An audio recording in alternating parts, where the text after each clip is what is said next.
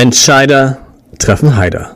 Wie erfolgreiche Menschen geworden sind, was sie geworden sind. Der Podcast.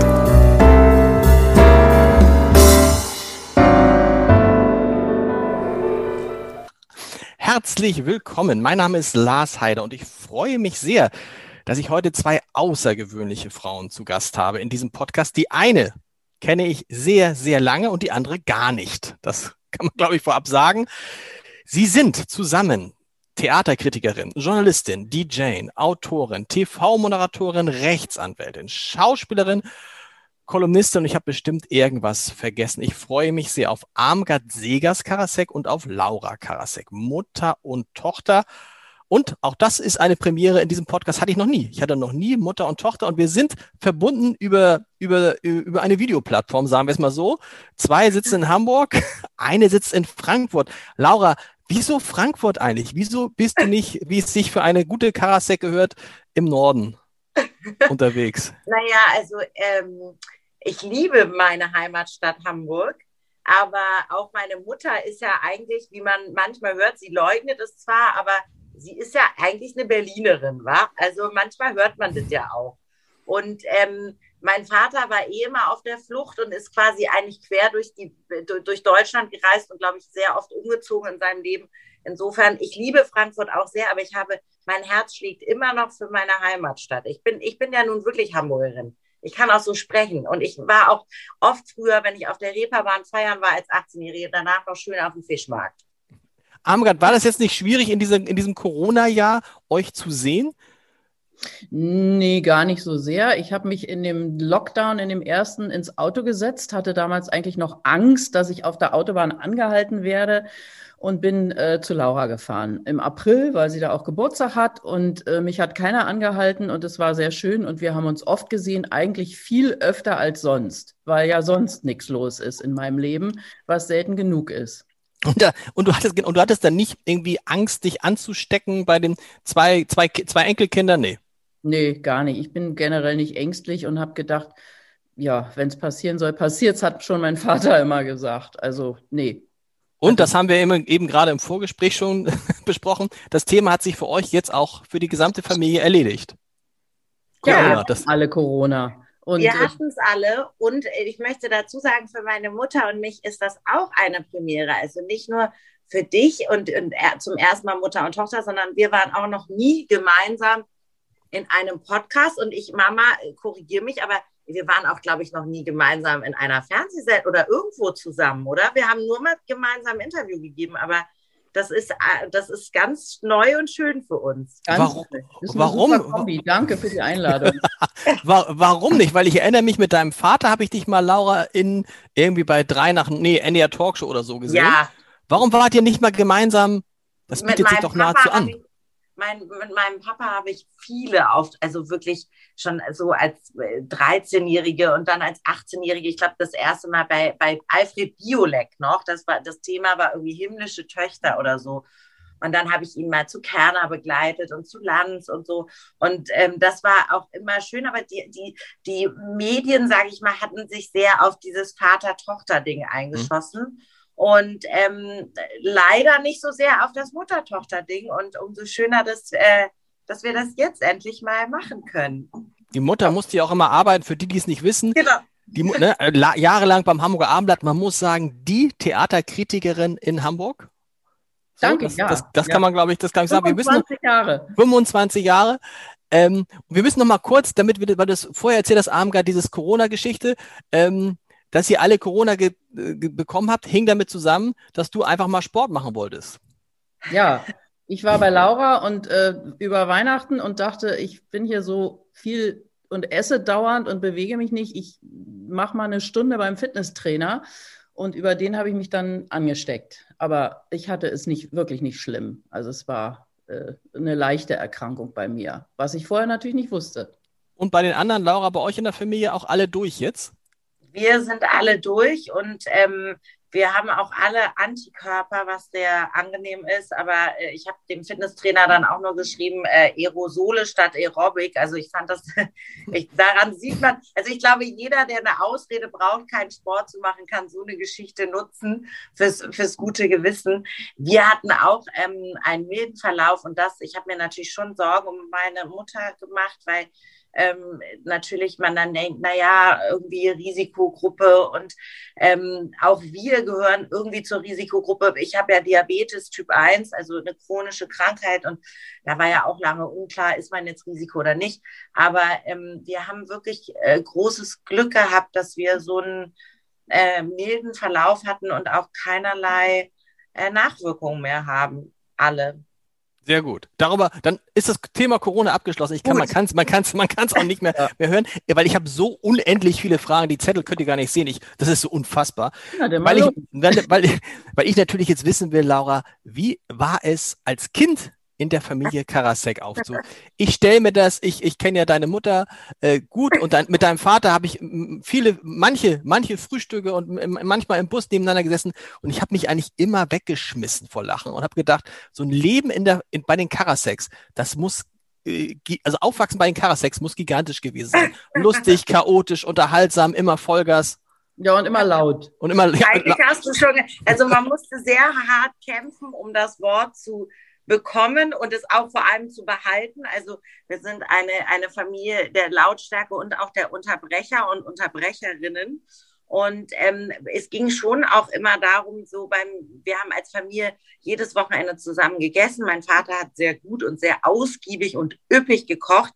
Und wir haben immer samstags und sonntags mittags zusammen gegessen. Und man musste wirklich so ein bisschen, es hatte schon was von einer Bühne, weil mein Bruder und ich auch sehr eng und sehr innig sind. Gleichzeitig aber natürlich auch immer unsere ähm, klugen und tollen Eltern beeindrucken wollten. Und es immer so ein bisschen darum ging, wer erzählt jetzt die beste Anekdote, wer, wer liefert die beste Pointe. Also es war schon auch immer ein, ein Battle, möchte ich sagen. Und das ist aber eine gute Schule, um, um äh, irgendwie wach im Kopf zu bleiben und auch manchmal viel zu probieren. Mein Vater hat immer gesagt, man muss viel probieren und nicht immer sitzt der erste Satz oder der erste Spruch. Ähm, meine Mutter war von uns allen, möchte ich fast sagen, oder Mama, fast noch die ruhigste, obwohl du auch null ruhig bist. Na, natürlich war ich die ruhigste. Mein Vater ist Hannoveraner. Also. Wart ihr denn überhaupt, Armgard, ihr, ihr habt ja beide voll gearbeitet. Und mhm. es, es, war ja auch so, ihr habt nicht nur voll gearbeitet, ihr habt auch viel gefeiert. Also ja, immer, ja. Ne, immer, also das ist ja interessant hier. Erzähl mir mehr, erzähl mir mehr. Also ihr wart ja, ich habe gedacht, wart ihr überhaupt mal, wart ihr, so oft könnt ihr gar nicht zu Hause gewesen sein? Ähm, ja, also äh, es war so, dass äh, ich war ja nicht nur tagsüber im Büro, sondern ich musste dann äh, drei bis viermal die Woche abends um acht im Theater sein. Also da blieb nicht viel Zeit. Und dann bin ich zwischendurch eine Stunde nach Hause gerast und habe mit den Kindern ein Würfelspiel gemacht oder habe mir angehört, was sie in der Schule gemacht haben. Und sobald sie konnten, habe ich sie dann auch mitgenommen ins Theater. Da haben sie immer unterschiedliche Sachen gesehen. Also Laura hat es genossen und mein Sohn fand es dann oft langweilig, aber ähm, das ist ja keine schlechte Schule. Also die haben ja viel, die, die kannten natürlich die Schauspieler, die bei uns zu Hause waren und die Regisseure und die Kinoprogramme, die wir abgeklappert haben und die neuesten Bücher und so. Also da war ja viel, ja immer auch viel ab für die Kinder. Also wie ich habe die restliche Zeit wirklich äh, zu 100 Prozent den Kindern gewidmet. Mhm. Also man muss wirklich sagen, ich habe weder das Gefühl gehabt, eine abwesende Mutter noch einen abwesenden Vater zu haben, sondern ich erinnere, dass wir wirklich wahnsinnig viel, ja, irgendwie Lego gespielt und Brettspiele. Wir sind ja auch eine Familie der, der Spieler und der Zocker und äh, Wissensspiele und Skat und Tabu und Yazzi-Kniffe, aber wir haben wirklich auch so Wer wird Millionär als Brettspiel oder Rettet die Million und all sowas. Also wir haben als Verbesserwisser immer gespielt, Spiel des Wissens, ähm, Trivial Pursuit und so. Also ich habe, ich weiß, dass meine Eltern beide wenn sie da waren, auch wirklich da waren und, und man das Gefühl hatte, okay, jetzt sind sie zu Hause und jetzt haben sie auch, sind sie sehr verfügbar und ich habe wahnsinnig viel immer schon mit euch besprochen. Wir haben ja ein sehr offenes Verhältnis und ich glaube, das liegt auch daran, dass ihr uns sehr viel auch mitgenommen habt, so in die Welt des Theaters. Ich, ich meine, ich hatte an meiner Zimmertür als Kind ein Poster vom Ensemble des Thalia Theaters. Ja, so, so ein Fan war ich. Ich war, glaube ich, 14 Mal oder 17 Mal in Black Rider, einer Inszenierung am Thalia Theater von Großartig. Bob Wilson. Mhm. Äh, ich war riesen Bob Wilson-Fan. Äh, ich habe dann auch alle anderen Sachen von ihm noch gesehen, Time Rocker und Alice und so. Und ihr habt, ich weiß nur, dass mein kleiner Bruder dann auch mal mitgenommen wurde. Der war drei Jahre, ist drei Jahre jünger als ich. Und der verstand in irgendeinem Stück überhaupt nichts, außer den Begriff Laster, der aber anders äh, gemeint war und rief nur, ich habe auch ein Laster. Also wir, wir haben schon viel mitbekommen. Und meine ersten Boyfriends, so die ersten Jungs, die dann nach Hause kamen, haben immer gesagt, oh Gott, ähm, wir müssen ganz viele Reklamhefte vorher lesen, bevor wir mit, mit den Eltern am Frühstückstisch sitzen. Also da war immer viel Druck. Das ist ja, das kennt man ja auch. Ich habe mich gerade gefragt, bei so einem Wissensspiel, da hat immer der Papa gewonnen? Nee. Nee? Nee. Nee. Ah. Nee. Nee, aber der ich, war sehr gut hab... in Geschichte. Also der hatte ja Geschichte auch studiert und der war gut so mit so ähm, was gibt es bei Besserwisser? Äh, Brauchtum und Glaube, das war, da war er gut. Und äh, mein Sohn hat bei Sportfragen, aber nee, also vieles, ähm, nee, nee, nee, da haben wir schon starke Konkurrenz gehabt. Wie also war das mein, denn? Ja. Mein Bruder ist unschlagbar in Geografie und in Sport. Also der konnte schon mit fünf irgendwie das Harenberg-Länderlexikon auswendig und wusste, jeden äh, Präsidenten jedes Staatens und wie die Flagge aussieht und so. Und ich, meine Mutter ist, hat natürlich ganz stark Literatur, Musik, Theater und ich wurde in meiner Familie, da können Sie mal sehen, oder kannst du mal sehen, wie ich da gedisst wurde, weil ich immer der Anti-Telefon-Joker genannt wurde, weil ich als einzige kein Spezialgebiet hatte, ähm, jahrelang, weil ich eben nicht diese die, diese Inselinteressen, sondern ich habe mich ein bisschen für Literatur interessiert und ein bisschen für Theater und ein bisschen für Naturwissenschaften. Also ich, äh, ich wurde da, da, es war immer ein liebevolles Necken in unserer Familie, aber wir wurden schon, wir haben uns schon auch alle gegenseitig getriezt und unter Druck gesetzt, Mama, oder? Was? der Anti, der Anti-Telefonjogger ist gemeint. Aber du bist dann ja auch ausgeschert. Verbessert mich als Einzige. Du bist nicht als Einzige gleich in die Kultur gegangen, sondern Rechtsanwältin.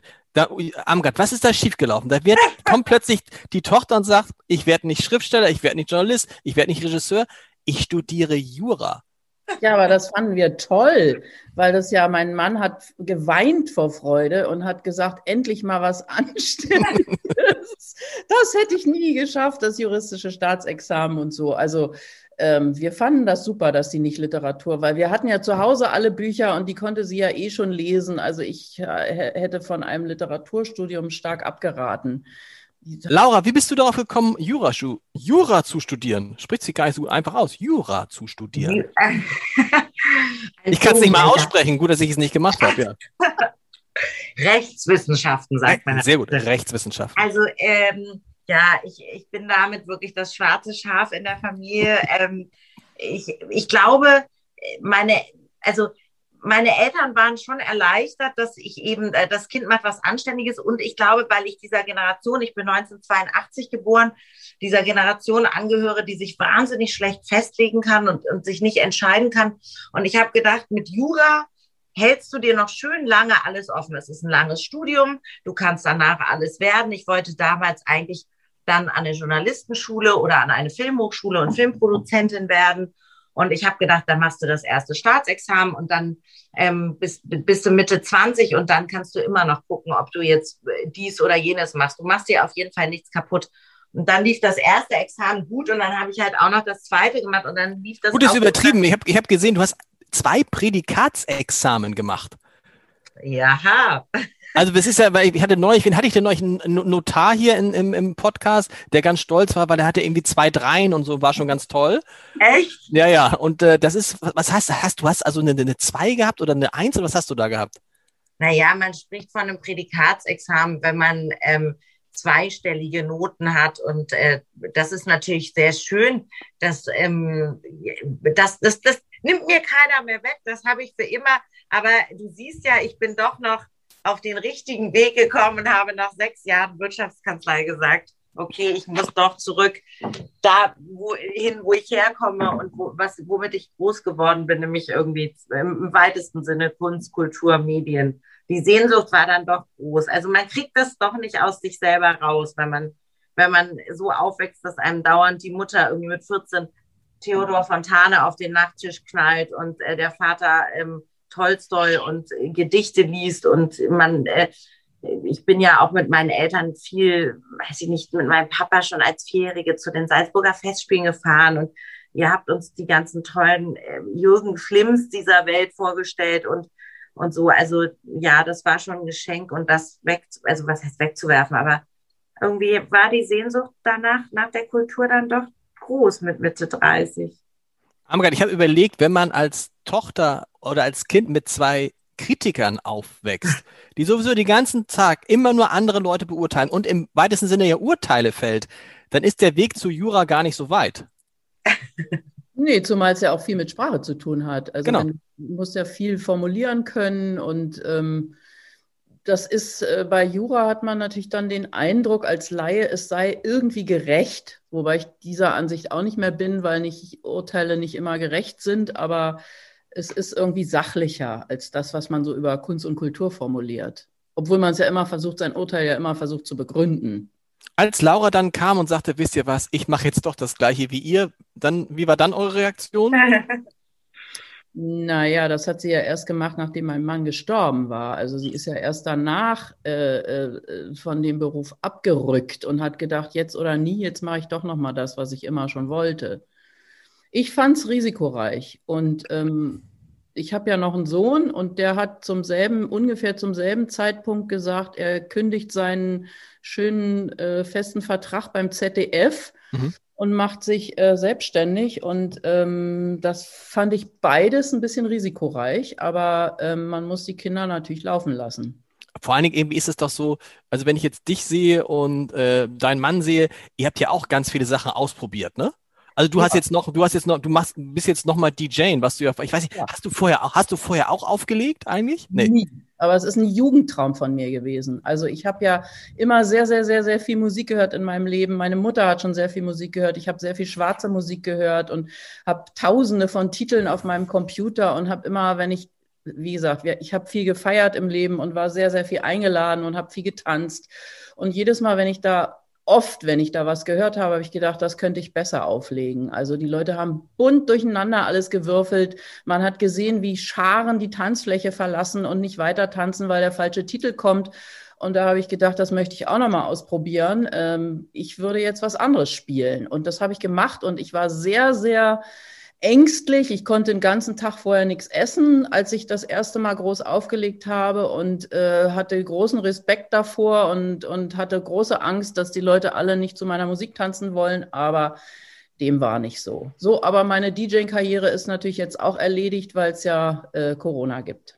Ja, da kommt ja wieder. Das ist interessant, wenn du sagst, du warst sehr, sehr aufgeregt. Ich hatte nämlich auch immer bei deinem Mann, deinem Vater auch immer den Eindruck, dass dieser Nervenkitzel, dieses Lampenfieber auch immer eine Rolle spielte. Laura, ist es bei dir auch so, dass das auch eines dieser reizvollen Sachen ist, dass man irgendwie dann doch immer noch aufgeregt ist, egal was man macht?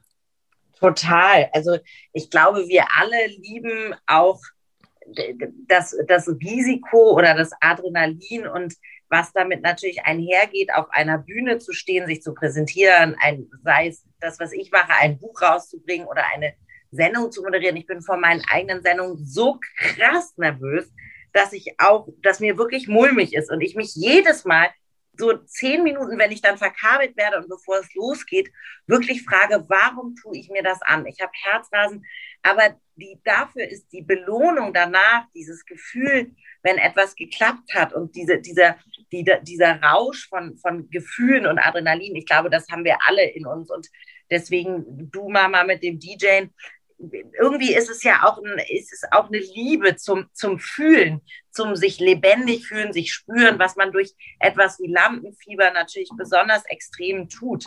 Also man, man geht, man latscht eben nicht Tag ein, Tag aus in einem Büro. Ich war allerdings wirklich sehr gerne in der Kanzlei. Ich war auch vor meinen Prozessen aufgeregt. Also ich war auch vor Gericht nervös, aber es ist natürlich nochmal eine andere Bühne, ob du nur ähm, von einer Richterin sprichst und dein ähm, deinen ähm, Prozess gewinnen willst für deinen Mandanten oder ob du ähm, wirklich etwas preisgibst, was du im Fernsehen tust oder durch deine Texte und Bücher. Und ähm, mir hat das irgendwie unglaublich viel bedeutet. Und ich glaube, sicherlich war die, der Tod meines Vaters für meinen Bruder und mich eine Zäsur, die dazu führte, dass wir uns beide mit, ich hatte damals, ich war gerade Mutter geworden, ich hatte Zwillinge bekommen, die Frühchen waren.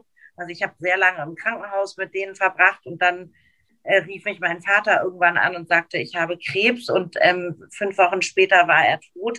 Und da, da wurde mir auf einmal noch mal klarer, ich war mir immer meiner Vergänglichkeit sehr bewusst, weil ich diese chronische Krankheit habe, aber mir wurde so klar, okay, du kannst deine Träume nicht ewig aufschieben. Das wartet alles nicht, weißt du, immer, irgendwann mache ich das mal, irgendwann schreibe ich mein neu, nächstes Buch, irgendwann mache ich meine Fernsehsendung. Und dann habe ich gesagt, so, ich bin jetzt Mutter, mein Vater ist gestorben, jetzt oder nie. Und das war, glaube ich, bei meinem Bruder ähnlich. Und deswegen haben wir so ein, so ein rundum, so, so ein Cut gemacht und, und ähm, eine andere Version von uns selbst ausprobiert, was auch ein bisschen ein ganz spannendes Experiment für einen selber ist, zu sagen, schaffe ich das? Wie gehe ich mit Niederlagen um? Scheitere ich? Traue ich mir das zu? Ähm, so sehr dich das sozusagen auch beunruhigt hat, Mama, ich glaube, am Ende des Tages siehst du ja, dass wir beide mit der Entscheidung nicht unglücklich geworden sind. Was macht der Bruder jetzt, Armgard? Was macht dein Sohn? Der ist äh, selbstständiger Fernsehproduzent, lebt in Moskau und beliefert so ziemlich alle deutschen Fernsehsender mit Reportagen und äh, Filmen. Okay.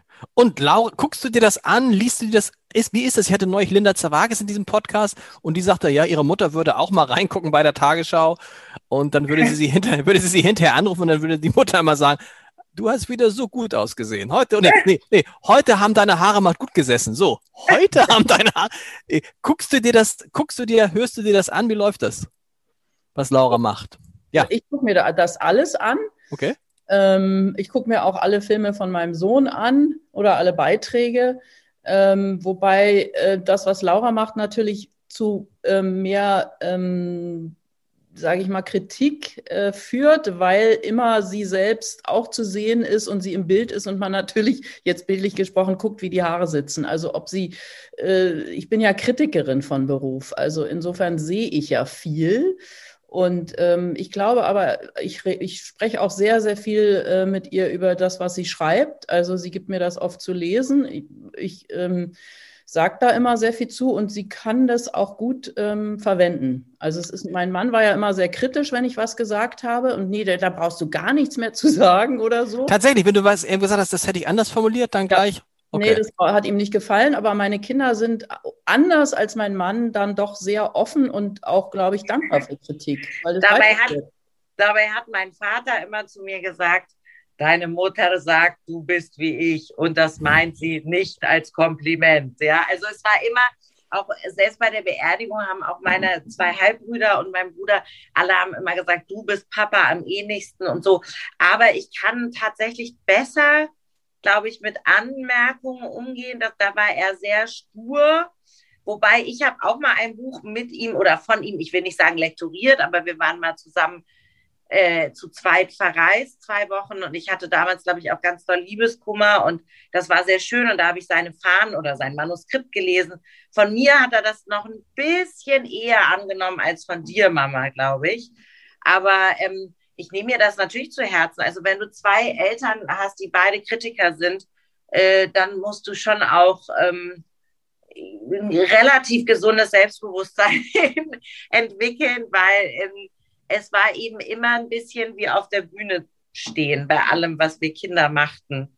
Und ich, ich nehme das aber sehr an und ich bin sehr dankbar, dass ich mit meiner Mutter wirklich, äh, gerade bei Texten, höre ich auch auf sie und sage, ähm, ja, ist das peinlich oder schick ihr die Kolumnen und sie ist das ganze, den ganzen letzten Roman mit mir durchgegangen und ähm, das macht auch Spaß, weil Schreiben ja eine sehr einsame Tätigkeit ist und ähm, und so hat man zumindest mal den Austausch, dass man eine Figur weiterspinnt, dass man sagt, ich komme hier nicht weiter. Das ist wie in so, so stelle ich mir so ein Writers Room vor von so 20 Hollywood-Drehbuchautoren. Das hätte ich ja total mal Bock drauf. Und man, man hat einfach Spaß beim Entwickeln einer Geschichte. Und das habe ich im Ansatz mit meiner Mutter so erlebt. Und das ist natürlich total schön, dass wir Und dass ich, sie ist immer die Erste, die ich anrufe. Sie ist immer die Erste, die ich beruflich um Rat frage. Immer, immer, immer vor all meinen Freunden, vor meinem Mann. Also ich, sie ist, ich sage immer, Mama, soll ich das machen? Soll ich die Sendung machen? Ist das peinlich? Ist das gut? Also sie ist auch sehr streng. Sie, also sie findet vieles peinlich, was ich noch okay fände.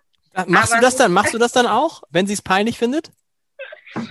Also bei, bei Fernsehshows höre ich nicht immer auf sie, weil sie einfach einen, auch vom Look her einen anderen Geschmack hat und oft findet, ähm, wie ich aussehe, findet sie da nicht gut. Ich hatte übrigens auch Linda Zerwakis in meiner Sendung bei ZDF Neo auch zu Gast und sie ist eine ganz, ganz tolle, kluge, lustige äh, Frau, die eine Eigenschaft hat, die ich sehr liebe an Menschen, die ich von meinen Eltern hoffentlich auch mitbekommen habe, nämlich sie ist selbstironisch. Und ich finde, ja. das Wichtigste ist, dass man sich selbst nicht immer so wahnsinnig ernst nimmt, sondern äh, ja, ich finde sie großartig. Also Amgard, was machst du, wenn du feststellst, oh Laura, das geht gar nicht? Äh, dann sagst du es einfach so oder versuchst du es ihr so, au nee, du sagst es einfach, ne? Sag ich nicht. ihr, ja. Ja, sage ich ihr. Also es gibt auch Sachen, die sage ich oft und die kommen dann nicht an, weil sie hat natürlich eine andere Meinung und findet was anderes gut. Sie muss das ja auch nicht so machen, wie ich das finde. Aber ich sage schon, was ich nicht gut finde, sowohl äh, in der Arbeit als auch im Privaten. Also jetzt nicht so äh, pampig oder patzig oder so, sondern äh, ich denke, das, äh, also das hilft ja auch, wenn Absolut. man wenn man. Du machst mir auch Komplimente und ich finde ohnehin, das ist ganz wichtig in unserer Gesellschaft. Ich finde das ganz schön, äh, wenn man anderen, und das habe ich schon auch von meiner Mutter gelernt. Meine Mutter ist eigentlich die, die, die wahre Feministin und, und Frauenförderin und hat total verstanden, dass man, dass man ähm, mit anderen Frauen gemeinsam netzwerkt, dass man mit denen groß wird, dass man sich da austauscht. Und ich habe das jahrelang gar nicht so verstanden, als ich jünger war, weil ich immer dachte, ach Gott, was muss ich Feministin sein? Ich habe doch, unsere Eltern haben uns doch gleichberechtigt erzogen und so. Und ähm, ich finde es ganz wichtig, dass man eben auch ja loben kann und Komplimente macht sich untereinander und dass man aber auch wenn jemand patzt, so eine Fehlerfreundlichkeit an den Tag legt und sagt, ey, das war jetzt blöd, ja, scheitern und weitergehen und so. Und äh, über manche Sachen kann ich auch lachen und manche sehe ich einfach anders als sie und sagt, nee, Mama, so ist das heute oder so, so sieht man aus oder sie findet auch Social Media ganz schrecklich und so. Also, ne, da gibt es einfach Dinge, da sage ich, nee, da bin ich einfach auch charakterlich ein, anderer Typ als du, ein anderer Mensch. Und ähm, das, das, aber wir streiten uns darüber eigentlich selten. Ich sage das dann und äh, du, du, du versuchst es immer wieder, Mama, aber es perlt an mir ab. Mhm. Wir, wir, wir, können ja mal eine, eine Frage, Laura, die du selber gestellt hast, mal mit euch beiden diskutieren. Die Frage ist, kann man als Frau heute gleichzeitig seriös und sexy sein? Das ist, finde ich, ja eine sehr gute Frage. Und ich frage mich auch, ging das früher wirklich nicht? Also früher war es ja wirklich so, äh, was heißt früher? Ich sag, sag selber, Armgard, ist diese Frage, kann man kann man heute als Frau gleichzeitig seriös und sexy sein? Ging das früher tatsächlich nicht? Hat man es früher nicht versucht? Schwierig. Schwierig. Ja, also das habe ich natürlich in meinem Berufsleben auch erlebt. Ich war ja auch mal am Theater und ähm, nicht, dass die da anders sind als woanders. Die Leute sind, Menschen sind überall gleich, aber man kriegt natürlich, sobald du das Sexy-Sein etwas herauskehrst, wird es zum Anlass genommen von Männern, dass sie das gerne äh, äh, als Anmache verstehen. Und äh, da habe ich also immer gedacht, nee, das möchtest du, das ist so schon schlimm genug, dass du dauernd dir irgendwas anhören musst. Also das möchte ich jetzt nicht noch weiter provozieren. Insofern finde ich, man muss jetzt keine ähm, äh, äh, äh, weiß ich nicht, Botten an den Füßen haben und, und, und sackartige Klamotten tragen aber ähm, man sollte sich ein bisschen ähm, ja seriös äh, geben, weil das immer auch dann so aufgefasst wird, dass man eigentlich nicht so gerne angemacht wird. Aber das ist ja eigentlich trotzdem, dass das Schlimme ist ja, dass einhergeht, ähm, eine Frau, die ein bisschen besser aus, was besser aussieht, eine Frau, die sich rausputzt, die sich vielleicht sexy anzieht, also dass dann gleich immer damit assoziiert wird, ja, dann kann sie besonders schlau, kann sie nicht sein. Und das ist ja. ja das, Laura, das ist ja diese Frage, die du stellst. Und das ist natürlich, warum nicht die Frage bei einem Mann, einem Mann, der gut aussieht, würde man sagen, boah, der ist bestimmt auch noch besonders intelligent. Naja. Ich glaube, ja, ich habe mich, mir gingen einfach diese Klischees auf den Geist und ich glaube, das hat sich heute schon durchaus geändert, dass Feminismus und High Heels durchaus zusammengehen und dieses alte Klischee, weil das ist eben auch immer noch das, selbst von gebildeten Menschen, die sagen, ach, Feministin oder Emanze, das ist so negativ konnotiert und da stellt man sich so eine Frau vor, die sich irgendwie die Achse nicht rasiert und ähm, die dauernd äh, die Männer hassend ist und so. Darum geht's gar nicht. Ich liebe Männer, ich liebe Menschen, ich, ähm, ich liebe auch Lipgloss und ich liebe aber auch gleichzeitig äh, Kafka oder ähm, äh, Bertolt Brecht Gedichte lesen und für mich schließt sich das eine und das andere nicht aus und der Mensch ist eben auch als Frau darf man ein widersprüchliches Wesen sein und auch als Frau kann man sagen, ja, ich habe auch meine Abgründe, vielleicht trinke ich auch mal gern, also vielleicht bin ich auch mal zu laut, vielleicht bin ich auch mal zu aufgedonnert. Ähm, ich fand das immer schwierig. Schon diese Frage habe ich ja in einer meiner Kolumnen beim Stern gestellt. Und das war noch, als ich in der Kanzlei arbeitete, weil ich dort einfach keine Woche erlebt habe, in der meine Outfits nicht kommentiert wurden. Ja. Und, ähm, und ich das einerseits, wobei mein Chef, der mich sehr liebte, sagte, ich habe dann gesagt, Uwe, ich wünsche mir mal eine Woche, in der meine meine, mein Aussehen nicht kommentiert wird. Und dann sagt er, das wäre aber auch gleichzeitig eine ganz sch schreckliche Woche für dich, oder? Und es ist ja immer auch beides. Also es ist ja, es ist eine Aufmerksamkeit, die man natürlich auch manchmal sucht und, und, und auf sich ziehen möchte. Es ist aber auch, man möchte auch in Ruhe gelassen werden und dieses belästigt werden oder die Übergriffigkeiten, was meine Mutter eben ansprach. Ich bin da eben insofern anderer Meinung, als dass ich denke, es kann nicht an der, an der Frau liegen, sich wieder zu ändern und zu sagen, oh Gott, ich darf nicht so sexy sein, weil sich dann wieder die Männer nicht im Griff haben, sondern ich möchte mich so anziehen, wie ich will, ohne dass ich dadurch äh, eine, ein, ein Flittchen, eine Schlampe, Slut-Shaming erfahre, Body-Shaming, also alles diese Begriffe, die jetzt Gott sei Dank seit ein paar Jahren so im Umlauf sind, dass man das nicht mehr macht, dass man Frauen nicht mehr dauernd nur anhand ihrer Optik niederputzt. Also sind sie, sind sie nicht zurechtgemacht, sind sie irgendwie, lassen sich gehen und oh, die Ökofritte und guck mal, die ist unrasiert. Und sind sie zu aufgebrezelt, sind sie irgendwie tussig und es ist so, wie man es macht, macht man es falsch. Und lasst doch die Menschen einfach so aussehen, wie sie aussehen wollen, auch Frauen. Amgat, hat es, hat es Laura? Ja? Wunschdenken.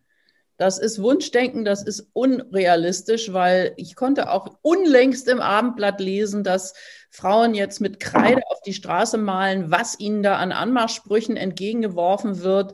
Soll ich dich gleich hier bespringen, wenn du irgendwo vorbeigehst, weil da zwei Typen sind?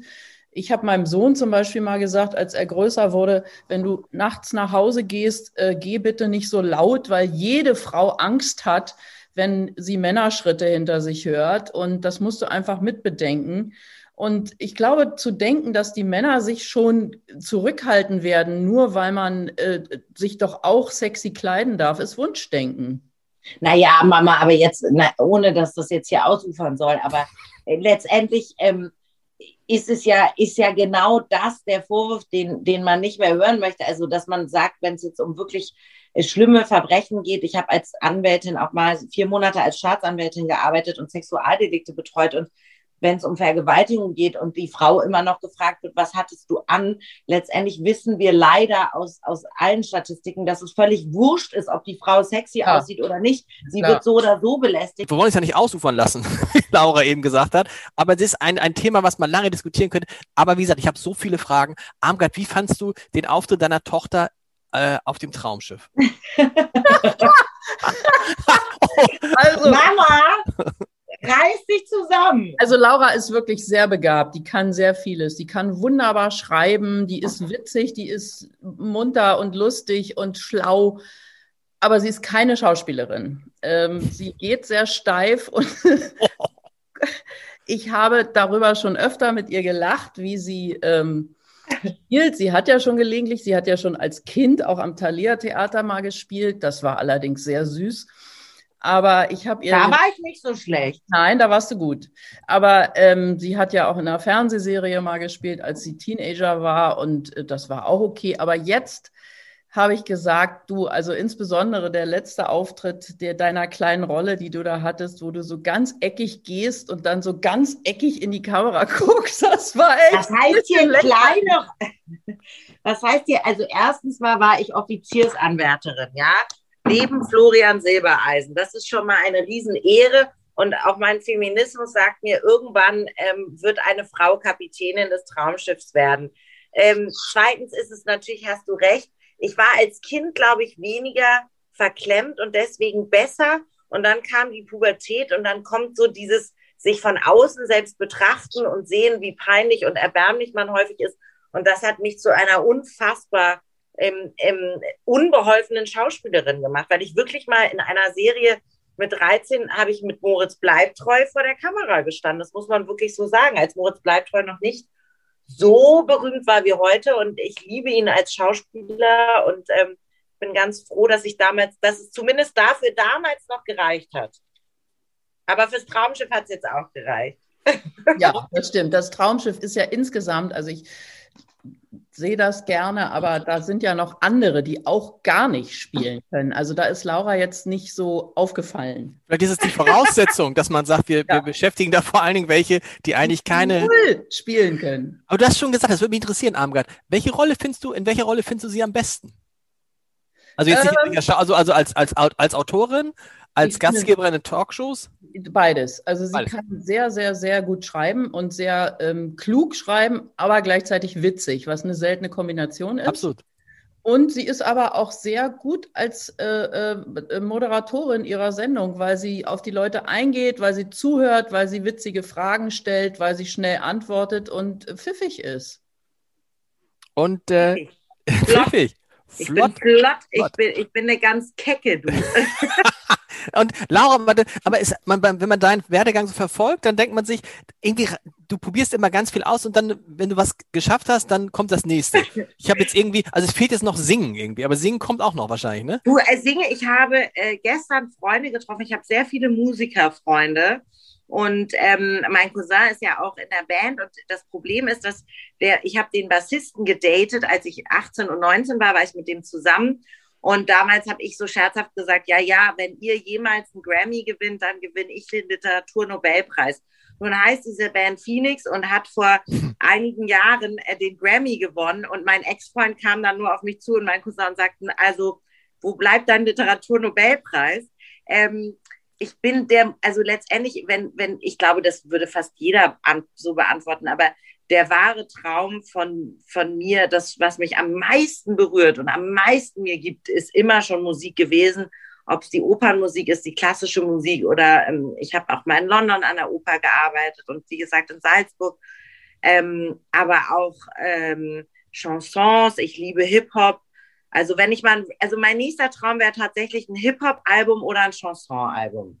So ein Hildegard Knef. Wow. Vielleicht, vielleicht kommen ja hier nach diesem Podcast noch einige Bewerbungen. Melden Sie sich. Das kann sie singen, Armgard? Das ist jetzt der nächste kritische. Ähm, äh, ich glaube, sie kann singen. Sie war, sie war im Kinderchor. Also sie hat als Kind viel gesungen und bei uns wurde ja immer viel Musik gehört und sie war, glaube ich, auch in der Kanzlei in einer Band, die die Kanzlei hatte und da hat sie, glaube ich, ja. auch gesungen. Wir hatten, eine, wir hatten eine coole Kanzleiband mein Chef hatte 60 E-Bässe in seinem Büro. Wir hatten einen Bandkeller mit Drums. Und eben, man muss auch dazu sagen, meine Mutter ist dafür verantwortlich und dafür bin ich ihr sehr, sehr dankbar, dass mein Bruder und ich 13 Jahre lang Klavierunterricht hatten und wirklich ein, äh, also ich leider am Ende nur sehr mittelmäßig gespielt habe, weil ich immer dann irgendwie als Teenager natürlich doch lieber kleiner Feigling trinken wollte und in die, in die Tanzdisco, als irgendwie Klavier zu üben. Aber ich habe jetzt auch wieder ein Klavier zu Hause und ich habe neulich mal nachts wirklich bis 4 Uhr gespielt und habe mich wieder in so Chopin-Walzern. Ich wollte immer nur Moll-Stücke spielen, weil ich Moll immer ergreifender fand und so. Und ich, ich bin wirklich froh, dass ich, dass ich zumindest ja irgendwie ein Instrument mal gelernt habe und das hat mir sehr viel Freude damals bereitet und macht es bis heute. Also wenn du nach ja. Lebensträumen fragst, ja, Singen. es gibt noch einiges, was immer noch, ich glaube auch, das ist eine ganz wichtige Sache. Es gibt so viele tolle Dinge auf der Welt und wir sind alle so neugierig eigentlich und man ist nicht dazu verdammt, ewig verhaftet zu bleiben in einer Version von sich selbst. Man kann wirklich, es gibt so viele schöne Dinge. Ich fand das auch beim Traumschiff eine wundervolle Erfahrung. Das ist ein ganz nettes Team. Das hat riesen Spaß gemacht und so würde mir auch äh, ein, ein Rap-Album äh, mit Bowser Spaß machen oder so. Ich weiß es nicht. Wir müssen, wir müssen nochmal zu, zu, dem, zu dem Namen Karasek kommen, ob der eigentlich Vorteil, Nachteil beides ist, weil Armgard du hast ja wahrscheinlich bewusst, wie das viele auch beim Armblatt tun, die mit Leuten verheiratet sind, mit denen sie, mit, mit, mit, mit denen sie schon in Zusammenhang gebracht werden wollen, aber eben nicht auf den ersten Blick. Du hast ja bewusst unter Armgard Segers gearbeitet. Ja, das ist mein Name, genau. Genau. Du hättest ja auch unter Armgard Segers Karasek arbeiten können. Ja, aber das, dann ist die Zeile so lang. Also es hatte nichts mit dem, das hatte nichts mit, ähm, ähm, ja, der Name Karasek war einfach schon besetzt. Ja. Und ähm, dann, äh, man hat ja dann, also ich hatte dann so viel Ehrgeiz, ich wollte dann selbst irgendwie was äh, schaffen und mir einen eigenen Namen irgendwie erreichen, den ich ja schon hatte, aber den genau. auch behalten. Genau. Wie ist bei dir, Laura? Wahrscheinlich war es ja am Anfang, warst du doch wahrscheinlich oft die Tochter von. Anfang ist gut, ich bin es noch immer ich bin es ja auch gerne. Ich liebe meinen Vater sehr. Ich liebe meine Eltern sehr. Wir sind, ich bin, wie gesagt, sehr eng auch mit meinem Bruder und wir können auch alle heftig streiten. Also bei uns äh, ist jetzt, heißt Liebe nicht immer Harmonie, sondern auch Widerspruch und, und, und Debatte. Und das finde ich ganz wichtig. Ähm, das finde ich auch so schade in der heutigen Zeit, dass irgendwie so De Debatten gar nicht mehr so richtig geführt werden, sondern immer nur so Hass von der einen Seite und von der anderen. Aber das ist wieder ein anderes Thema. Jedenfalls ich habe, nein, ich habe meinen äh, Namen immer gemocht. Ich finde, ähm, ich fühle mich auch dem, jetzt wird meine Mutter gleich wieder äh, sagen, nein, komm, du bist auch, ich fühle, ich war mal in Russland und habe meinen Bruder da besucht und die Russinnen und Russen haben mich immer gefragt, ob ich nicht auch Russin sei. Ich werde im Ausland ähm, immer gefragt, ob ich Polin oder Tschechin oder Russin sei. Ich, ich habe ein slawisches Äußerliches, glaube ich, zum Teil und ich fühle mich auch dieser die, dieser, die, die, ich habe auch was Melancholisches und Schwermütiges und ich fühle mich dem Karasekschen auch sehr verbunden.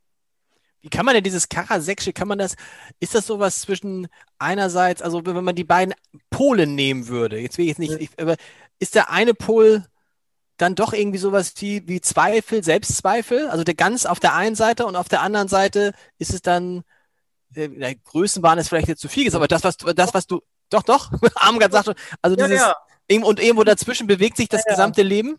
Absolut, zwischen Selbstzweifel und Größenwahn, ja, ja. ja. Ich habe das ja auch so, genau, ich habe das ja auch so geschrieben und ich sage das auch immer, natürlich ist das eine ganz, ich habe, man hat, man ist auch in diesem Job, äh, hört ihr mich noch? Ja, ja natürlich. oh Gott, dieses Handy macht mich verrückt.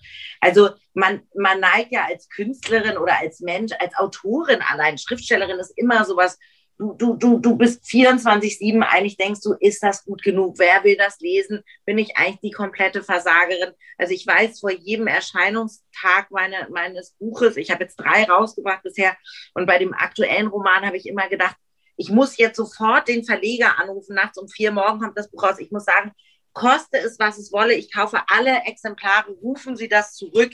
Das darf niemals erscheinen. Also man hat ganz, ganz arge äh, Momente des, des Zweifelns. Dann gibt es natürlich noch die schönen Leute, die du, schreibst irgendwie unter Schweiß und Tränen ein Buch und dann kommen Leute auf Amazon und geben irgendwie einen Stern, weil sie sagen, Lieferung kam zu spät und Verpackung war beschädigt oder so. Also du und die ganze und die ganze Bewertung ist hin, ne? Die ganze Bewertung plötzlich hast du nur noch dreieinhalb Sterne, obwohl eigentlich äh, fünf, 50 Leute fünf Sterne gegeben haben, genau. Man liefert sich natürlich in all diesen Berufen wahnsinnig aus und auch als Moderatorin, aber auch da ist meine Mutter immer eine sehr gute, sie sagt dann immer, naja, wer in die, in die Küche geht, darf das Feuer nicht scheuen. Und wenn man eben auf so einer Art Bühne stehen möchte und auch nackt sein will, jetzt metaphorisch gesprochen. Und ich mache mich durch Texte und, und durch darüber, worüber ich schreibe, weil ich auch über Abgründe schreibe und über Sehnsüchte und über weibliche Lust und so. Man macht sich natürlich unfassbar angreifbar. Und ähm, natürlich zweifle ich wahnsinnig häufig und denke, das ist alles ein Schrott. Ich möchte alles, die ganzen Seiten wieder löschen und warum bringe ich das raus oder warum, warum bin ich nicht doch Anwältin geblieben und äh, mach, und dann hat man eben wieder diese Hybris, diesen Größenwahn und denkt, nein, das wird toll und diese Glücksgefühle und diesen Enthusiasmus und die Euphorie und das habe ich sicherlich auch übernommen von zu Hause. Mein Vater war auch so. Der hatte sehr viele Unsicherheiten in Wahrheit, er aber sehr gut unter einem Panzer verbergen konnte von ich brülle am lautesten und ich erzähle einen Witz und ich bin dominant und ich weiß es besser. Er war auch ein Rechthaber und so. Also ich glaube, ähm, man, man schwankt als Künstlerin und Künstler immer zwischen diesen zwei äh, Extremen, dass man auch immer ein schlechtes Gewissen hat und immer denkt, es war nicht, nicht genug und es fühlt sich eigentlich ständig so an, als hätte man irgendwie für die Matheprüfung morgen noch nicht gelernt. Sein größter Albtraum war ja, dass er, der hat oft davon geträumt, dass er nochmal sein Abitur machen muss. Das ist witzig, weil ja. ich, ich habe diesen Traum, also nicht, ich habe immer diesen, ich wache immer schweißgeballt auf äh, und weil ich, weil ich dann träume, dass ähm, ich die Deutschprüfung nicht bestanden habe. So, und dass irgendwann kriegt das einer mit, ich habe die Deutschprüfung nicht bestanden. Amra, du musst noch mal was sagen über dieses das Schreiben an sich in einer Familie, wie wir sie beschrieben haben, bei den Karaseks, laut, äh, lebensfroh, lustig und so. Und dann musstest du schreiben, äh, dein Mann musste schreiben, deine Kinder schreiben. Wie, wie funktioniert dieser Wechsel zwischen still und leise, äh, zwischen still und laut? Weil schreiben heißt ja einsam sein, sich zurückziehen, konzentriert sein. Kinder, naja, seid mal ruhig. Das ist ja schon räumlich oft getrennt. Also die Kinder sind ja vormittags in der Schule gewesen oder ich bin ins Büro gegangen oder früher hatte man ja noch ein eigenes Büro, in dem man die Tür zumachen konnte. Lange ist es her. Wunderbar schreiben und hatte auch die richtigen Ideen und war durch nichts. Also dazu muss ich sagen, sowohl mein Mann als auch ich, wir können sehr schnell schreiben. Also wir können schnell auf den Punkt kommen und wir sitzen jetzt nicht drei Stunden und grübeln sondern ich habe so eine Angewohnheit, äh, die jetzt leider im Moment auch nicht funktioniert. Ich bin jeden Morgen schwimmen gegangen und schon beim Schwimmen habe ich mir überlegt, wie fange ich an? Und dann hatte ich den Anfang, dann bin ich ins Büro gegangen und habe losgeschrieben und das war dann auch in, sage ich mal, annehmbarer Zeit äh, ge geschrieben. Und äh, mein Mann hat sich, äh, der ist ja früher auch ins Büro gegangen und hat dort gearbeitet. Oder als er Bücher geschrieben hat, hat er die vormittags begonnen und stundenlang in seinem Zimmer am Schreibtisch gesessen. Und dann irgendwann war gut und dann hat er sich ein gutes Mittagessen gegönnt und äh, dann war dieser Teil erledigt. Also man muss sich schon sehr fokussieren auf das, was man macht. Und dann war auch nichts anderes äh, nötig. Also wenn ich mal zu Hause geschrieben habe, habe ich das Kindergeschrei auch nicht gehört. Das konnte ich ausblenden. Und ähm, man, man muss dann sehr konzentriert an dem arbeiten, was man zu schreiben hat. Und dann weiß man auch, man ist fertig und hat ein gutes Gewissen. Laura, wie ist es bei dir? Kindergeschrei ausblenden? Wie alt sind deine Kinder jetzt? Die sind beide fünf. Ich habe ja Zwillinge. Gut. Und ähm, ja, zu Hause schreiben ist in der Tat, es ist wirklich das Einsamste, was man machen kann. Ich schreibe immer nachts. Also ich, ähm, ich, ich halte es da, mit, ich habe eben, äh, ich bin befreundet mit dem Musiker Clouseau, den ich sehr schätze. Liebe Grüße, toller Musiker. Und der erzählte mir mal, ähm, dass Udo Lindenberg sagte, die Angebote des Vormittags sind zumeist recht unerfreulich. Und äh, damit halte ich es auch.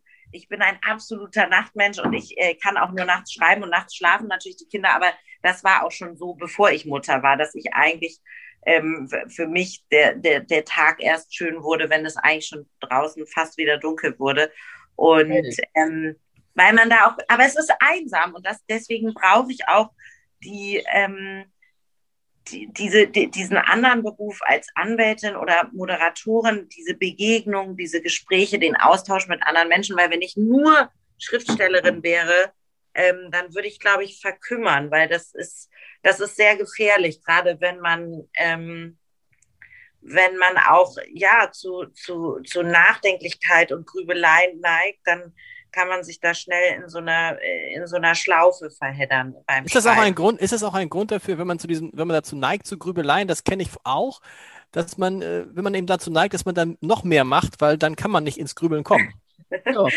Du meinst, das ist alles so Beschäftigungstherapie? Nee, nee, Beschäftigung, aber ich, ich meine, weiß nicht, wie es euch geht, aber wenn man da mal Urlaub hat und dann hat man mal auf einmal keine Zeit mehr, dann sitzt man da und da bin ich oft gar nicht so glücklich, weil ich denke, kommen irgendwie so komische Gedanken und dann denkt man über alles Mögliche nach und dann bin ich froh, wenn ich wieder was zu tun habe. Witzig, dass du das sagst. Das geht mir ganz genauso.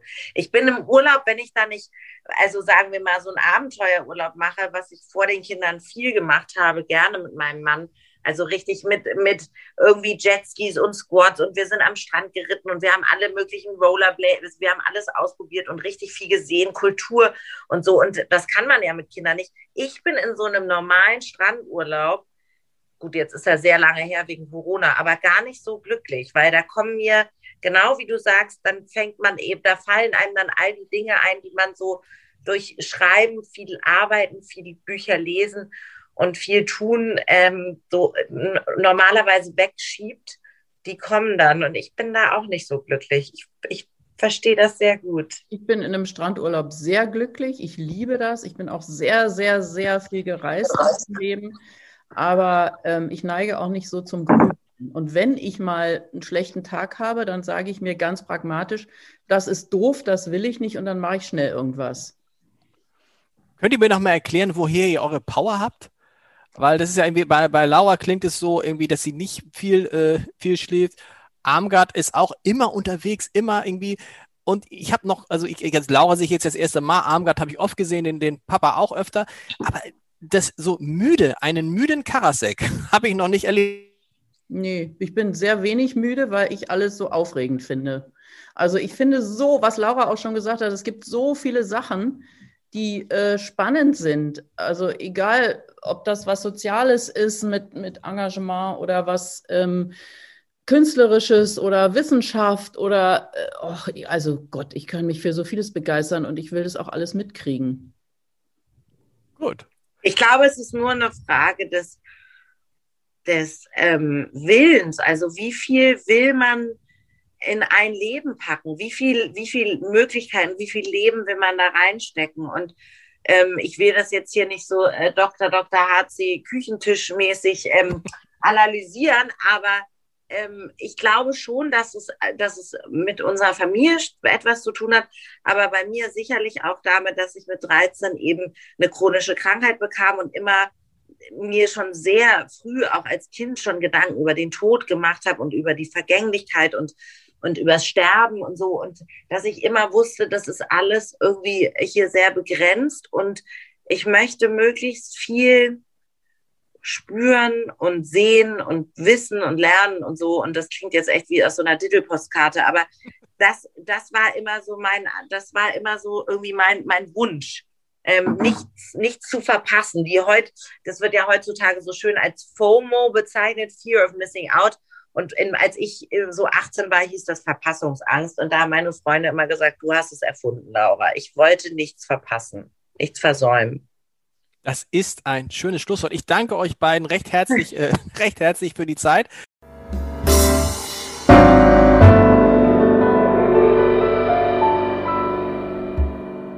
Weitere Podcasts vom Hamburger Abendblatt finden Sie auf abendblatt.de slash podcast.